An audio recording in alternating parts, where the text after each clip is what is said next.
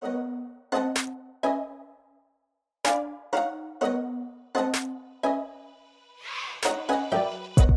さん、こんにちは。パロアルトインサイト CEO の石積智恵です。CTO の長谷川隆久です。インテグラルの山崎です。いつもレベル5 by パロアルトインサイトをお聞きくださりありがとうございます。本日もどうぞよろしくお願いいたします。なんと日本ではついに水際対策が緩和ということで、10月の何日からでしたっけ？入国時の検査原則撤11廃位。だった。11日から。はい。これはすごく海外に住んでいるものとしてはグッドニュースなんですけど、剛さんどうですか？日本ではどういう受け取られ方ですか？ね。たまたま先週ですね、あの、海外の投資家さんが日本に来ることがあって、まあちょっとシンガポールで大きめの投資家イベントがあって、その流れで日本に寄って帰るっていうのが結構か、欧米の投資家さんとか、あーいろんな投資家さんであって、はい。えー結構来てお話ししたんですけれども、やっぱすごい皆さんおっしゃってたのが、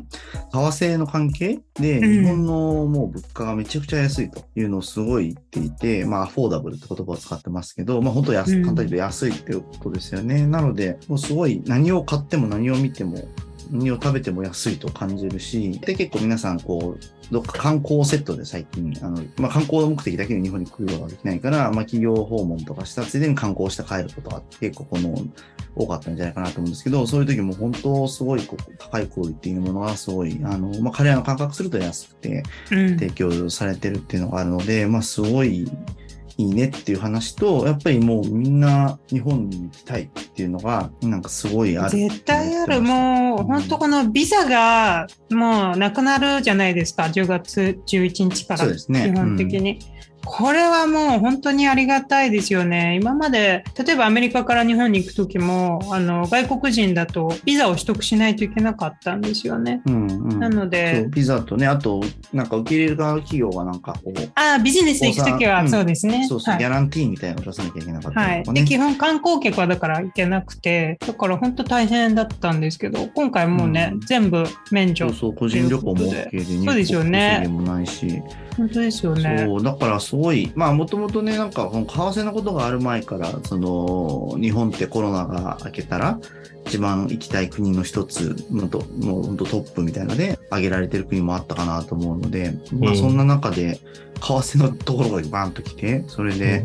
まあ、ユーロはね、実はそんなに日本に対して強くなってないんですけれども、まあ、それ以外ですよね。あの、アジアの通貨とか、あとは連動してドル、まあ、ドルが高くて、それに連動してアジアの通貨も日本に対して高くなってるので、うん。すごいやっぱり安いみたいだから、もう本当もう、うんなんかインバウンド需要を期待できるなと思いますね。ね日本安いでちょっとあの、この間そういえば、近所の日本スーパーで衝撃を受けた事実が一つありまして、米、アメリカでももちろん私米を、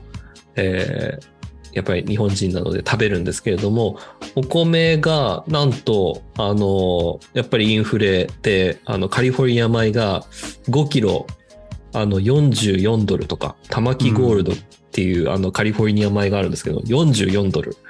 で、もう、もう本当高いなとかって思ってて、もうちょっと安いのないのかなと思って見てると、なんと、日本から輸入してきたコシヒカリが37ドル。なので、カリフォルニアのカリフォルニア米よりも、日本米の方が安く売られてるっていう、ものすごい衝撃的な、もう、なので、これはもう、あの、考えるまでもなく、あの、日本米に変え、変えて、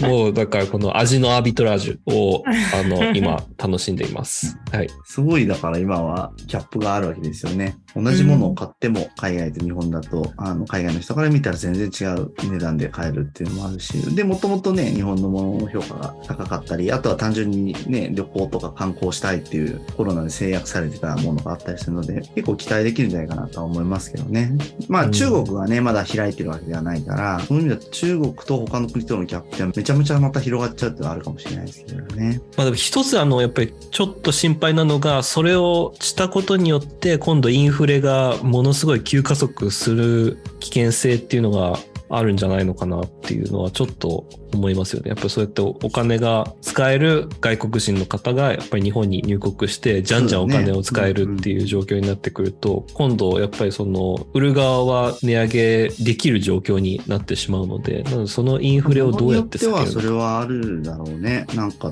例えば時計とかなんかありそうじゃない？なんとなく。ね、成功の時計とか、なんかそういうやつ。まああと、なんだろう。その一般的なメーカーとか正規の小売とかって結構日本って値上げする意思決定が緩やかだったりするので、そんな上がらないかなと思うんですけど、あの、今は結構、いわゆる中古仕様みたいのはやっぱりどんどん値段が上がっていってますよね。例えば中古のカメラとかもそうだし、うん、あの中古の時計とかもそうだし、そういう意味だともしかしたら、そういうふうなリユース市場的なところについては、うん、あの、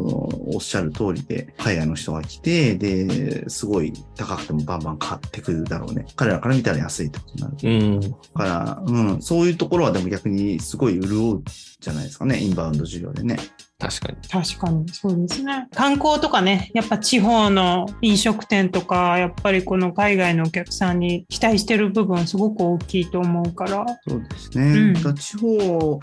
まあでもまずは都市、都市圏じゃないかなって感じするけどね。やっぱり地方の方だと、まだコロナに対するちょっと恐怖感みたいなの残ってるところもあったりはするので、そういう意味だと、まずはこう、都市圏のところかなっていう感じはちょっとしますけどもね。日本はあれはオミクロンのワクチンはもう進んでますか？接種は。えっと、ちょうど10月下旬ぐらいからとかなんかそんな感じですね。オミクロンと従来株のあの2価ワクチンとかが始まるとかっていう、そんな感じのアナウンスが今出たりとか、クリニックで予約が始まったりとか、そんな感じですね。もうあのアメリカではオミクロンのワクチン打ってるので、そういう意味でももう、でワクチン、私なんかももうオミクロンのワクチン2週、2、3週間前に打ったので、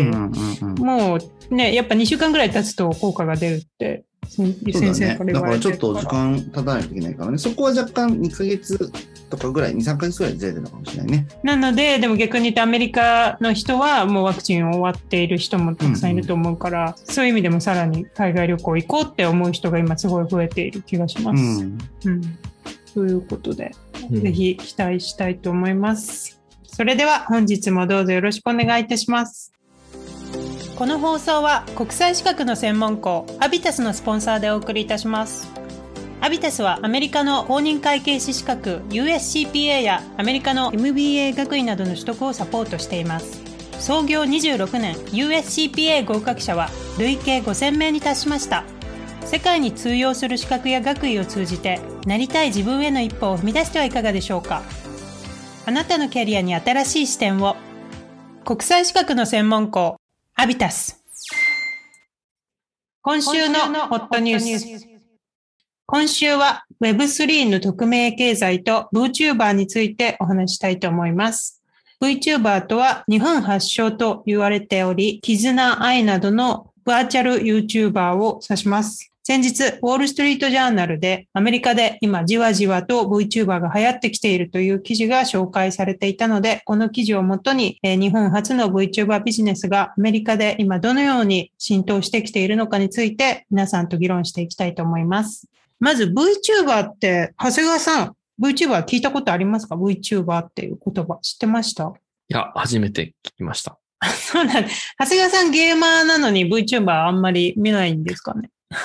ちょっとエセゲーマーなのかもしれないです。あの、やっぱり最近はあんまりやってないので、あの、でも、それこそこの間も、あの、話に出したバラジス・イニバさんのスードニマスエコノミーとかっていう話の時に、うん、彼が確か VTuber の話とかもしていたので、やっぱりその素顔を出さずに、あと自分の本名も出さずに、やっぱりそうやって稼いでいくっていうことが、今後どんどん可能になってくるっていうのの一つの例として VTuber っていうのをちらっと出していたので、うん、まあ、あの、聞いたことはあったそう。だからアメリカでは本当これからっていう感じですよね。で、まあ、VTuber、バーチャル YouTuber とは、まあ、2D または 3D のアバターを使って活動している YouTuber のことを指すんですけれども、まあ、キャラクター、アニメのキャラみたいなアバターを使って、YouTube 上、または別のライブストリーミングのプラットフォーム上で動画を投稿して、主にライブ配信をしている人を指します。で、まあ、ライブ配信の内容もですね、いろんなものをライブで配信するんですけれども、主にやっぱりゲームの中継ですとか、そういう音楽を配信したり、あとはもうただただファンと一緒にもう1時間2時間ずっとライブストリーミングでファンの人がコメントを書き込んで、で VTuber のアバターがそのコメントを見て、そのコメントに反応をすると。そういったようなことをしていて、まあその儲け方もですね、YouTuber は広告収入がメインなんですけれども、VTuber、バーチャル YouTuber の方は、よりこのライブ配信中にそういったファンからのお金をいただくという、そういった形でお金を稼いでいるというモデルが今は主流になっているということです。はい。で、今回、ウォール・ストリート・ジャーナルで、あの、どういう形で紹介されていたかなんですけれども、まあ、このインターネットの世界で、どういうふうに自分の名前を出さずに有名になるかという切り口で紹介されていまして、まあ、その背景にはですね、YouTube っていうのが、まあ、YouTuber は子供がなりたい仕事っていうので、アメリカでももちろん人気なんですけれども、やっぱり YouTuber で有名になることによってトレードオフもありますと。で、そのトレードオフが、まあ、プライバシーが侵害されること。あとは、まあ、このメンタルをやられてしまう方も多い。特にその誹謗中傷みたいなコメントがすごく来ることで、メンタルをやられてしまう。あとは結構その、まあ、YouTuber なんで、ビデオ、カメラの前に自分が映るので、その映るための準備ですとか、まあ、それこそお化粧したり、部屋のバックグラウンドをきれいにしたりですとか、まあ、そういうのにすごく時間もかかってしまうと。で、ウォール・ストリート・ジャーナルの中にはですね、例えば障害とか持病があるために常にカメラの前に立てない方も今 VTuber という選択をすることで自分らしい生き方で収益を立てていると。そういう新しい形のクリエイターが増えているという記事なんですけれども、剛さん、このような記事、どういうふうに読み取りますか？そうですね。VTuber、VTuber って形で切り取って、なんかすごいこう来てるなっていうふうな感じっていうよりは、なんか、なんか、なんていうのかな。こう普通にじわじわとアバター的なものが、こう普通に動いて、それが喋って何かしてるっていうのが、生活の一部というか、なんだろうな、うん、そういうのになってきてる感じがあるので、なんかこう、今流行ってきてますって言われても、なんか逆にピンとこないみたいな。あ まあ日本ではだってだいぶ前ですもんね。10年以上前からああいった形のね。ものがあるから。小さい子供とかは、もう普通に YouTube をみんな見ていて、で、その YouTube の配信って、まあね、やっぱヒカキンとかも人気なんだけど、一方でなんかこう最近とかってやっぱりキャラクターがなんか出てきて、で、このキャラクターが喋ってるみたいな感じで配信してる人もいるし、なんかボイスチェンジャーみたいなやつとか、音声生成ソフトとかそういうのを使って、本当にキャラクターと音声生成ソフトだけで、まあなんかそのゲーム実況とか、なんかあとは何か商品のレビューとか、あとはもうそれこそ全然社会情勢についてそういうことを語るとか、そういうのをやってたりする配信者もいるので。で、それでなんかその顔を出さない、その YouTuber って少なくとも YouTuber としての、まあ芸名みたいのだとしても、顔を出すことで信頼感とか親近感みたいのを、あの視聴者と気づいているわけですけど、VTuber って最初はアバターじゃないですか。で、まあその有名な VTuber だともう見慣れたアバターでみんな親近感があるけど、新しく VTuber になりたいと思った人ってこうアバターを自分で作っていくわけで、なんか自分の顔を出さないことで、なんか難しそうだなって思うんですよ。そのゲーム中継とかだとわかるんですけど、コンテンツとして面白いから、誰が中継してても、あのゲーム自体面白くて、中継の内容が面白ければそれでみんなが見るっていう気をするけど、なんかこう、普通にこう、そういった時事問題とかを VTuber がアバターを通して話す内容の新風性みたいのって、どうやって担保していくんですかね？このポッドキャストとかも一緒なんですけれども、まずあの、キャラクターなくて配信してる人とかもいますよね。へあじゃあ最初も画面なし、音声だけで配信ってことですか？画面、なんだろうな、その、何かテーマに関する映像があったりとか、はいはい、なんかそういうふうなやつだとかね。まあ、例えばその、なんだっけ、この前のこう、クリプトの話とか、うん、そういうふうなのとかも、まあ、例えばそのクリプトについて知ってる人っていうのがいますよと。で、クリプトについていろいろ説明したいと思ってるんだけれども、まあ別にそのいろいろアバターとか作る技術はないとなると、普通に、なんだろう、そのクリプトに関する、その考え方とか、その式とか書いてある画像を映しながらそれを出して、それについて語るとか。なんかあ確かに、そういうのだったら YouTube でありますよね。言われてみれば。そうそうそうで、それの派生系なのか。そう、それにやっぱりアバターを載せていって、よりなんかその、アイデンティティをつけていったりしてるっていうふうな要素とかありますよね。だから喋りだけで十分アイデンティティが、あの、作れちゃう人とかって、例えば昔で言うとラジオのパーソナリティの人っていうのは声だけで基本的にその、何か差別化とかアイデンティティを作ってたわけじゃないですか。確かに。映像とか何も映ってないんだけど面白いっていうので。うんうんそういうの以外に、まあ、ちゃんとその映像とかそのそういうのもつけて差別化していくとか、あの、そういうふうなところの一つの整形なんかなって感じはしますけどね、うん VTuber っていうのはね。面白いだからですね。、いろんなものが融合して、あの、この VTuber ってできてるんじゃないかなと思ってしまあ、これからもいろんなものが合わさって発展していくんだろうなと思うけど、さっきね、あの、言ってた初音ミクってあの、ボーカロイドっていう、はいあの、やつで、なんかその、まあ、歌、歌う人がいなかったとしても、その機械に、こう、自分が音楽とかあ歌詞を作ったら、それを歌わせることができるっていう、うん。そういうふうな、あの、まあ、ソフトウェアですよね、ボーカロイドっていうのは。これは、はい。2000、2000何何年だろうな？2000 2007年とかな、はい。5年とかそれぐらいだったと思いますけど、それぐらいに出てきて、それで一気に、あれなんですよね、その、YouTube とかも、あとニコニコ動画とか、なんかそういうふうなところで曲を発表して、歌を発表するということができるようになったわけですよね。でそれでガーッと流行った人もたくさんいるし、今ね、日本で流行ってる曲とか書いてる人で、そういうボーカロイドとかで曲作ってたりしたした人って本当結構多いから、うんあのそういう風な流れが出ますよね。で、そのボーカロイドの時も結局あれって曲作って、あとそれにその音声生成ソフトで歌わせるってことだったんだけど、その時にこう初音ミクっていうキャラクターをくっつけたわけですよね。うん。あの別にいらないじゃないですか。初音ミク自体は。あの、キャラクター自体は。ねなんだけど、それをつけて、その女の子の可愛い子やったらこの初音ミクっていう風なキャラクターが歌ってるんだよ、みたいな感じにして、で、あとは他にもその時っていろんなこう男のキャラクターとか女の子のキャラのバリエーションとか出てきてやってるっていう風にやってたんで、まあこの VTuber 的な話と結構通ずるものはあるような気がしますね。うんがあって、うんで、まあ、音声は、その、なんだろう、音声自動生成ソフトで、あの、まあ、その、あって書いたものをその声色に載せるみたいなことをやってたわけだけどね。うん。今のその剛さんの話を聞いててちょっと思い出したのが、学会とかでも最近うん。あのコロナ禍で学会がバーチャルになってきていたんですけれども、例えば機械学習周りの学会で言うとニューリップスとか、あと ICML とか大御所の学会があるんですけれども、その学会の中でポスターセッションっていうのがあって、それは何かっていうと自分のその論文を動画で説明するっていう、そういう、まあ動画があるんですけれども、それを見てた時に一つすごいなんか違和感があったのは、普通はそのプレゼンテーションで、ズームみたいにその右下の画面に研究者の顔が出てくるんですけれども、全く研究者の顔が出てこなくて、かつ声もいかにも機械、機械っぽい声で。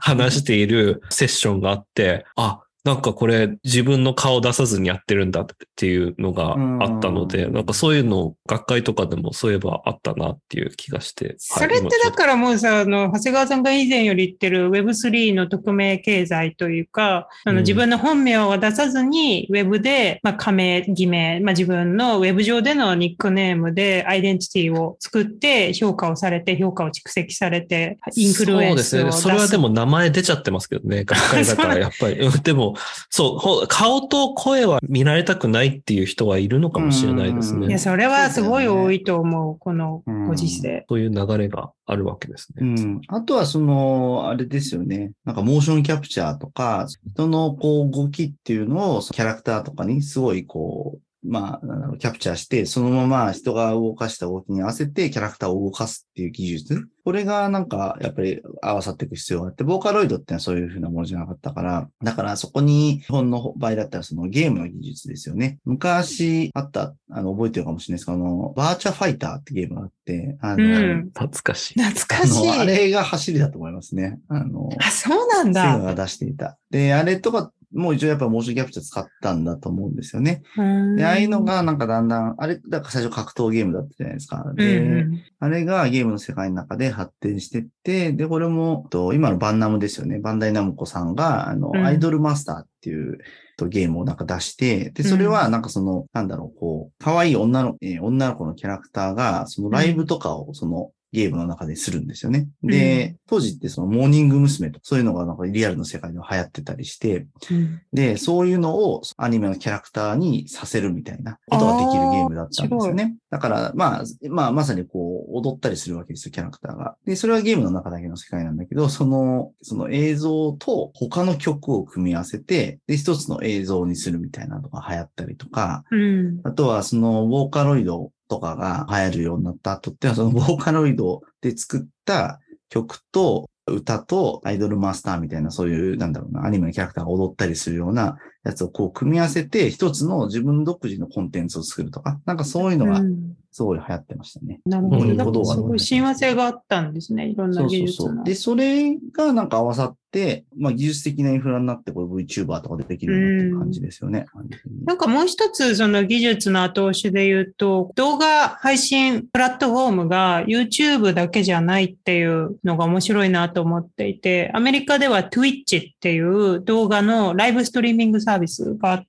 まあ、特にゲームの中継とか e スポーツの大会の放送みたいなのをメインに流しているんですけど、音楽放送とか。で、アマゾンがもう買収して今アマゾンの子会社になっているんですけど、これ元はジャスティン TV っていう結構有名だったんですけど、それが元なんですが、まあなんかこの Twitch なんかを中心にアメリカで今 VTuber がすごく伸びていて、例えば Twitch が発表したデータによると、Twitch の VTubing カテゴリーは今年1月から8月にかけて昨年の同時期に比べ視聴者数が4倍以上になったと発表していて、結構すごいこの VTuber とかこのゲーム中継みたいなのに特化した、まあほぼ特化した動画のストリーミングのプラットフォームっていうのが、まあ日本にもね、あると思うんですけど、ショールームとか。こういう、なんか YouTube じゃダメなんだっていう、なんかここの住み分けもすごい興味深いなと思うんですけど、長谷川さん、ここら辺のプラットフォームの細分化はどう見てますか？その YouTube だけではなく、Twitch とか、そそうういうところでも VTuber が出てきているってことですね。ストリーミング配信ってね、なんか、やっぱ新しいというか、技術として出てきて、すごいなっていうのは思いましたし、うんそれがどんどん手軽になってるっていうのはあるんだろうね。で、そうそうそうそう。あの、だからうん Twitch ってやっぱりそその、やっぱり視聴者のエンゲージメントがやっぱりすごいから、確かその、うん。ウォールストリートジャーナルの記事でも、なんかレイドとかって言って、その人が VTubing してる間に聞いてる人も一緒になって盛り上がろうみたいな。動きとかが。うんうんうんで、そ、の、まあ、逆のヘイトレイドとかっていうのもあったりするらしくて。それがなんか変な書き込みをする視聴者とかがこう大量に入ってきて、ストリーミングをこうダメにしちゃうみたいな、うん。そういった動きもあるらしくて。だからやっぱりその YouTube はどちらかというと、ライブ YouTube っていう機能もあると思うんですけれども、どちらかというとやっぱりもう載せて、それを後から作り込んだコンテン視ツをね聴す。るっていうイメージですけど、Twitch はどもうちょっとこう、ジャズ的なイインプロバイズしてやっていかないと。即興ね。即興的な、そうそう、そういうイメージがあって、なので成り立ってるのかなっていう感じがしますね。そうだね。うんだから、このライブ、ライブ配信とかライブのインタラクションっていうのが、ボーカロイドとかそのアイドルとか、なんかそういうモーションキャプチャーとか、ああいうやつにの乗ってきた感じですよね。うん。うんそそれは確かにすごい重要な要素かもしれない。なんか、で、まあもう今後としては、やっぱりすごい VTuber ってメタバースとの親和性も今の話で言うとめちゃくちゃ高いから、例えばなんか Facebook 上で2020年に開催されてたライバルピークっていうリアリティ番組があるんですけど、これはあの AI で作られた13人のキャラが孤島に残されて、で、なんか13週間のサバイバルをするみたいのなんですけど、視聴者は外から見るだけじゃなくて、実際にゲームの中に入り込んで、それぞれのキャラに対して邪魔したり、応援したり、なんか投票したりとか、そういうのリアルタイムでできるようにして、誰が最後島に取り残されるかみたいな投票できたりして、なんでゲ普通のゲームじゃなくてインタラクティブライブイベントみたいに Facebook 位置づけて、見る側と作る側っていうこうバイナリーな関係じゃもはやなくて、みんなで作り上げていくっていう、もう本当インタラクティブかつリアルタイムっていうのがすごくまあメタバースの今後の中心的なこう体験、顧客体験になると思うんですけど、そういうところでも結構 VTuber って活躍できるんじゃないかなって思うんですけど。そうですよどうですね。VTuber で、まあそういうふうな匿名だったりとかなんとかとかあるんだけど、アイデンティティがやっぱ確立されてって、うんうんその一つの個としてこう価値があるものになったりするわけですよね。だから普通になんか、なんだろう、メタバースの世界の中に今日は VTuber の誰々がどこに来るとかなんかあったりしたら、それはそれで、なんだろう、すごい盛り上がったりするんだろうし、実際なんか、なんどうだろうね。VTuber だったらなんかもう少しアイドルとか実際のこうフィジカルなアイドルに比べて、セキュリティとかなんかそういうところもなんか安全だったりするのかね。わかんないねそういう要素とかもありそうねなんかライブとかもできそうですよね。ライブイベントをねそうそうそうそう。YouTube、V、あの、メタバースの中で。うんやっぱりなんか、前ちょっと、なんか、フォートナイトっていうゲームの中で、トラビス・スコットがライブをしたりしてるとか、アリアナ・グランデがライブをしたりしてるっていうのも。で、だから、ただまあ今の段階のものだと、やっぱりテレビのモニターみたいなところに、まあすごい綺麗な映像ではあるんだけど、そういうのが出てきてやるんだけれども、じゃああれをヘッドセットとか使って、もっと没入感がある状況にして、こう、なんだろう、他の周りの人がいて、その盛り上がりを感じるっていうのがあるかないかとかもありますけど、まあ多分ね、そういうふうなことも再現できるように全然なっちゃうだろうから、さっきのその霊道の話ですよね。うん何かこう起きているものを見て、それを他の人たちとこう一緒に語ったり、かんあの、できたりするみたいな。そういうのも合わさってきたら、まあほぼリアルライブに近くなってくるだろうね本。当ですよねうん。それで多分デジタルコンテンツでバンバングッズを買ったりするわけでしょ？多分。そしたら、まあ、なんだろうね。違うのは、うん、飲み物飲むとか、なんかそういうふうなとか、匂いを感じるとか、まあそういうのももしかしたら、匂いあたりはね、多分できるようになるじゃないですか。多分メタバースの世界の中で。うん匂いがね、できるんですかね。なんかそういう技術があるって聞きますよね。そうそうそう。なんか映画館とかでも匂いとかそういうのを感じられるようにする試みをしてるやつとか聞いたことありますけれどもね。うんそうするとかなりリアルの再現に近づいてきますよね。うんなんかでもこの VTuber って YouTuber よりも成功するのがより二極化しそうな。YouTuber って例えばヒカキンとか日本だともうその超有名な YouTuber もいるけど、まあなんか10万人とか20万人とかの YouTuber もたくさんいるじゃないですか。で、うん。1万人とかで、結構そういうマイクロインフルエンサーみたいなのが最近すごく台頭してきていて、そういう人たちもどんどんこうスポンサーのチャンスとか出てきたりして、自分たちのコミュニティ、自分の中のコミュニティを作るみたいのあるけど、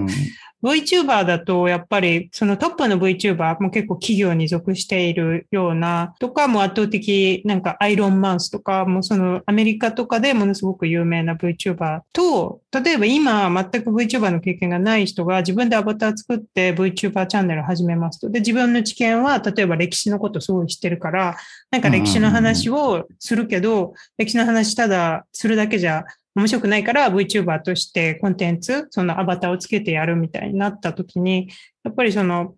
キャラの可愛さとか、キャラのこうユニークさとか、なんかこうオーディエンスを引きつけるものがすごく必要だと思うんですけど、うんで、なんかそのアニメのデザインとかってみんなが簡単にできるわけじゃないから、もちろんその 3D の技術とかボーカロイドの技術はすごい民主化してきてみんなができ使えるようになってはいるけど、なんかこう VTuber として本当に光るキャラを作る力、デザイン力とか、なんかそういうのってみんながかできるものなんですかね？どうなんだろう？ん、多分なんか、今はそういうところでもさ差別化がされたりとかね。だからこそこういう VTuber のプロダクションとかができたりして、う。うんその VTuber で喋りとか、なんだろう、その人の、その、すごい面白いものがあるんだけど、まあ、それをいかにプロデュースするかっていうことが必要で、うん。そういうキャラクターを作ったりとか、まあ、機材とかそういうインフラ用意したりとか、あとその配信のスロットを提供するとか、なんかそういうことででやってるわけだと思いますけれども、まあ、どうだろうね。なんかそこのキャラクターの、をどういうふうにやっていくか、なんだろう、どういうキャラクターやっていくかとか、そういうのもさ、なんか多分、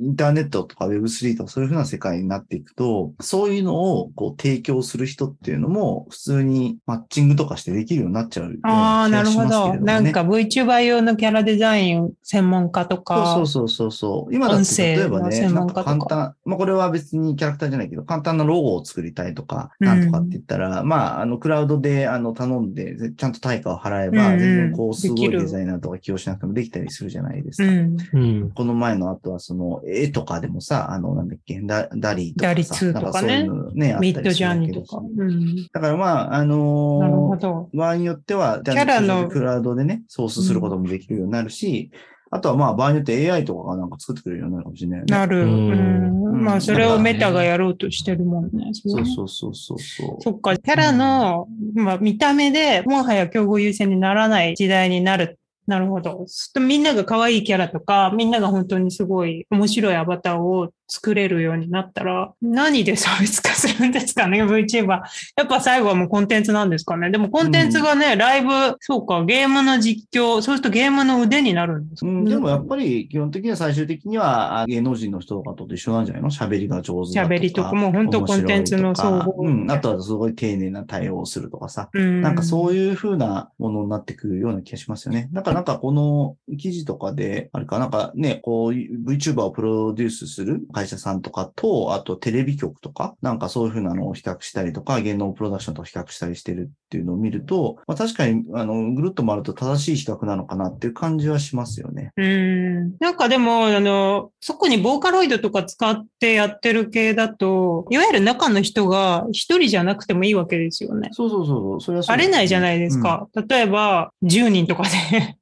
回して。あの、さっき出てきた VTuber の絆愛だってもう4代目ぐらいですよ。それはもう、あの、ファンとしてはどうでも、あまり重要じゃないんですね。中の人が同じじゃなくても。うん、だからコードを捉えるかってことですよね。そのアイドルとかなんとかっていう、その子っていうのがなんか、どういう存在として やっていくのかってことなんじゃないかね。面白い。でもだとしては本当にその芸能人のスキャンダルリスクとか、本当にリアルな人間だとどうしてもね、年とともに変わることってあるけど、それがないですから、VTuber だと。そうそうで、中の人がもし辞 めたいって言っても別の中の人が来て、ファンは気にせずずっと。あの、あるかもしれない。あの、さっきちょっと話してた、その、なんだっけ、アイドルマスターってゲームが出てきてっていうので、私もさっき探してみたんですけども、未だにその初代のメインのキャラクターのファンとかですごいいるんですよ。へで、2005年に出てきたキャラクターだから、リアルなアイドルだったらもう17年経ってるから、だいぶね、あの、変わってますよね30代とか、なんか、もっと40代とかになってるかもしれないけど、うん、なんだけど、まだファンがいるっていうのはね。で、まあもちろんちょっとキャラデザが若干変わってるっていうのはあるんだけど、時代に合わせてね。なんか乗っ取りのリスクとかってないんですかね？やっぱだ誰でも中の人になれるからこそ、まあ、ね、IP はあるけれども、誰でもそれこそ初音ミクだったら初音ミクみたいなキャラを作っちゃおうと思えばできるわけで、で、ボーカロイドで音声できたりとか。そうだね。この辺ってどうやって、ね、乗っ取りリスク怖いですよ、ね。特にメタバースとかでそういうのがね、ニョキニョキそういう人たちが出てきたら。ねまあ、でもそれはまさにあのツイッターとかでのあ乗っ取りアカウント乗っ取りアカウントみたいな公式とかつけたりするとか、そういうのと同じ問題かもしれないね。だから結構なんかこう、今まで起きてきたとか、今発展してきた技術とかやり方とかを、いかにこう組み合わせることでうまくやった人とか、やった会社とかが伸びてきていて、それでどんどん発展してきてる感じだよね。うん、うん、本当ですね。結構この分野は、だから日本はすごい強みあると思いますけどね。ねやっぱりゲーム文化、アニメ文化とかアイドル文化とか、うんうん、なんかそういうものがすごいあって、その、なんだろう、その、そういうことに関して長い歴史をなんかかけて、あの、地道に発展してきてるから、積み上げは結構あるんだと思うんですよね。うん、あとはその、そういうものを通じて子供の時から、なんとかある年以降から、こう、触れ合ってる人がすごい多いから、なんかこう、非常にビジネス的にもうまくいくチャンスありそうな感じしますけどね。本当ですね。日本でも株価がテレビ局を超えたというエニーカラーという株式会社がマネジメントをするバーチャル YouTuber および VTuber を活用したプロジェクトなんかはものすごい今発展しているというニュースも出ていて。で、なんかこういうね、日本のこの VTuber の会社もすごくアメリカでも VTuber のキャラを出してきたりとかしてますし、最近あとアメリカ初の VTuber の会社が日本に浸透、進出したりですとか、結構グローバルに。これはでもすごいななと思いましたけどね。日本の VTuber を、なんだろう、のプロダクションの会社みたいのが、その英語喋れる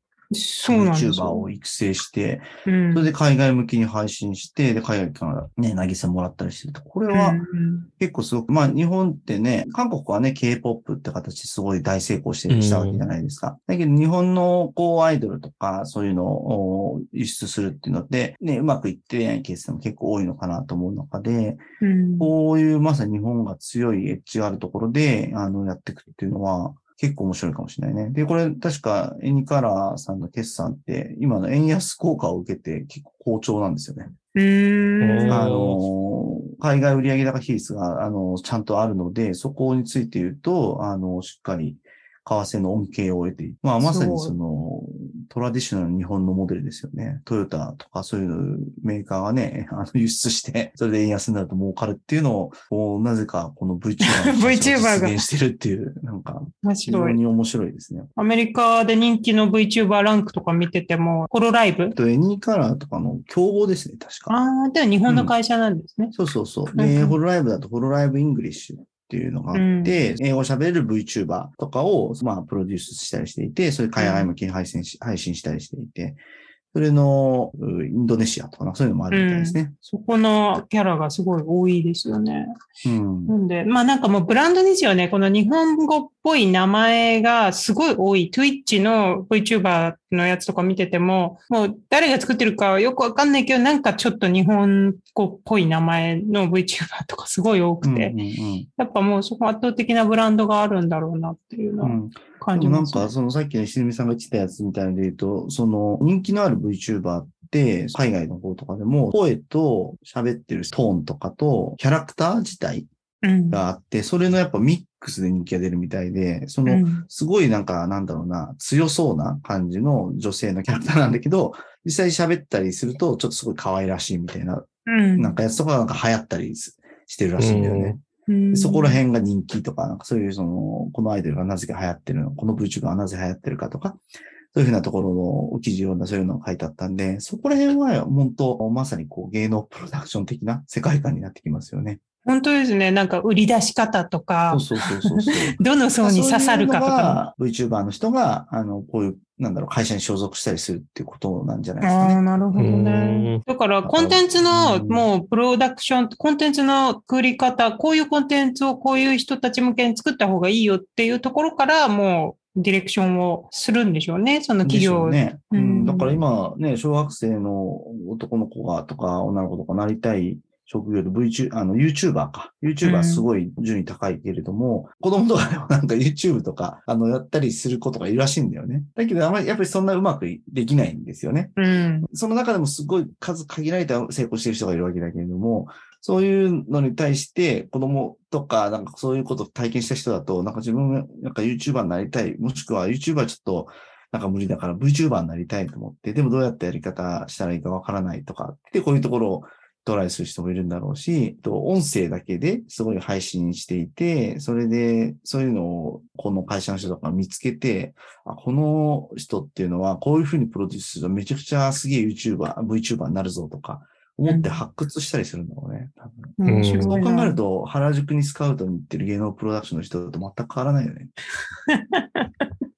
芸能プロダクションだと、やっぱりそのスカウトするときのその要素が、例えば容姿とか性格とか考え方とかなんだろうかなと思うんですけども、この VTuber を発掘するときって、どう、どうやって発掘するのかっていうの個人配信してる人を探してみ、あの、もう本当う総合点ですよね。きっと総合的に面白いかうん。あとは、その、配信してて流行ってないんだけど、なんかちゃんとプロデュースすれば売れそうみたいな。いや、なんか、あとやっぱ、コアなファンがいるかどうかとかでしょうね。あ多分、それもう本当もしれない100人とかでもいいから、ちゃんとコアなファンがいるかどうかとか。なるほど。だとすると、やっぱりさっき石積さんが言ってた複数数の人で VTuber をやるっていうよりは、オーセンティシティがやっぱり結構、原石を探して、それをプロデュースして売り出すパターンもあれば、もうすごいアーティフィシャルに作り込んだ VTuber とかもあるんじゃない？多分。もう何かベースがあるわけじゃなくて、こういう YouTuber いたらいいよねっていう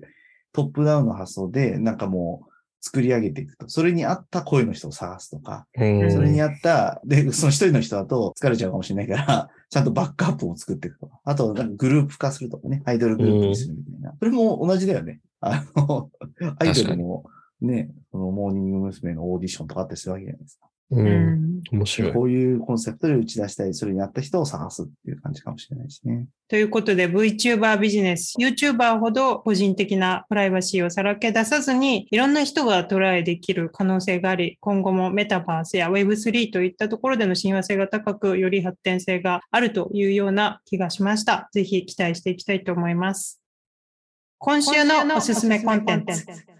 今週のおすすめコンテンツは、長谷川さんにおすすめしていただきます。私、今週のトピックにまさにぴったりな小説を今まさに読んでいて、ロバート・ガルブライスっていう人が書いているザ・インク・ブラック・ハートっていう探偵ものの小説の6作目かななんですけれども、このロバート・ガルブライス、実は誰もが知っている作家の2個目のペンネームなんですけれども、誰だか、剛さんわかります？ロバート・ガルブライスっていう人。これ J.K. ラウリングなんですね。ハリー・ポッターの J.K. ラウリング。なので、女性の彼女が男性の名前を名乗って書いている、うん、まあ、あの、周知の事実なんですけれども、J.K. ラウリングが普通の探偵小説を書いているペンネームが、えー、ロバート・ガルブライス。で、今回の最新作、つい先週出たばっかりなんですけれども、もう本当に今回の、えー、VTuber のネタとまさしくものすごい被っていて、YouTube のものすごくヒットしたアニメコンテンツを作った二人組がいて、で、その二人組がその YouTube のコンテンツの中で、なんかゲームの話をするんですね。で、そのゲームが、えー、すごく面白いっていうことで、もう二人組がそのゲームをそのまんま作るんですね。で、その二人の YouTube のコンテンツのクリエイターとゲームのクリエイターが、えー、ちょっと喧嘩になっちゃって、で、その元々の YouTube のコンテンツのクリエイターが殺害されるという、あの、話なんですけれども、もう本当に、例えばこのゲームのクリエイターも名前がアノミーっていうふうに言っていて、実名が出ていない、誰が作ったかわからないっていうのも、まずまさにこの今回の VTuber っていう話とすごく被るし、で、この話も展開される中で、やっぱりそのツイッターとか、そのゲームの中でのチャットとかっていうのがものすごく重要な位置づけになってきていて、しかもやっぱりその元々の YouTube のコンテンツのクリエイターが、どんどんどんどん追いやられちゃうんですね。追い込まれるというか、ツイッターでものすごいいろんな人に責められ始めたりして、あの、それもそのゲームのクリエイターのアノミーっていうやつが仕掛けて、元々のコンテンツクリエイターのあいつはもう人が変わって、やっぱりその、これまでの彼女とは違ったようなことを言ってるから、もう彼女はもういなくなった方がいいみたいな発言をし始めて、で、その中で殺害されるっていう事件が起きるので、すごい、なんて言うんだろう、その匿名性の怖さとか、あとその中でこう、テロ組織とかも出てくるんですね。ザ・ハーブニングっていうテロ組織なんですけれども、ハーブニングっていうのも、あの、クリプトの世界の中での用語なんですけれども、それを使っているテロ組織が、実は俺たちが仕組んだ、これは殺害なんだとかっていう話が出てきて、じゃあどうやってそのハーブニングがこの殺害に関わっているのかっていうような、いろんなそのやっぱりその、なんて言うんだろう、最近の匿名社会とか、このバーチャルな流れに対するちょっとしたネットでね、その先導して、ムーブメント起こすとかも、最近のアメリカのね、あのゲーム、ゲームショップストックの、ああいうのも似てますもんね。うん。なので、すごい面白いなと思って、多分彼女なりにやっぱりそういった思うところがあって、ちょっと深いメッセージが含まれてるのかな。うん、まだちょっと全部は読み終わってないんですけれども、面白い。面白そう。小説です。すごいね、JK ローリングさんは、ハリーポッターみたいなね、ファンタジー的なのも書けるし、最新のテクノロジーを駆使した推理小説も。書きたいんだね。なんか、すごすぎですね。すごいなんか、すごいなと思って。全然違う内容ですもんね。面白そう。そうですね。これはちょっと大人向けですね。子供向けではない。うん、はい。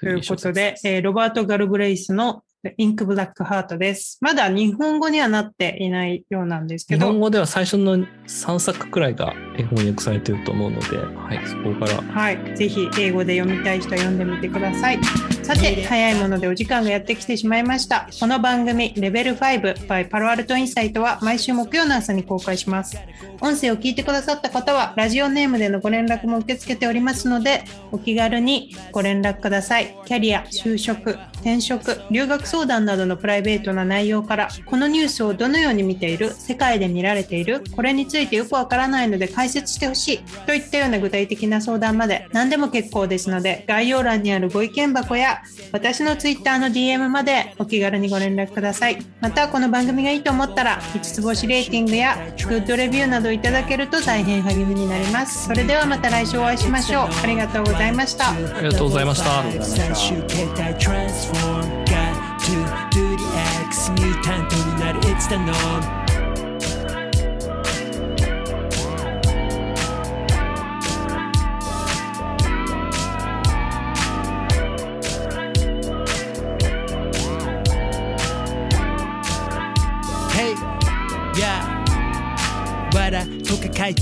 いてて終わるそんだけじゃ得られん本当の W から Do what you need to do どっかで上げてくマイバリューこの先行ったら絶対ある壁それ越えてく天気は晴れどうもみたいに開いた口みんな驚きこれ前開いた口今出たアイディアすぐ検証実現フェーズへすぐモーションキラーメンタル持ってりゃいらない事例に前例は全部が無用1 2 level 5最終形態 transform X ミュータントになる It's the norm 1 2 level 5最終形態 transform got to do the X ミュータントになる It's the norm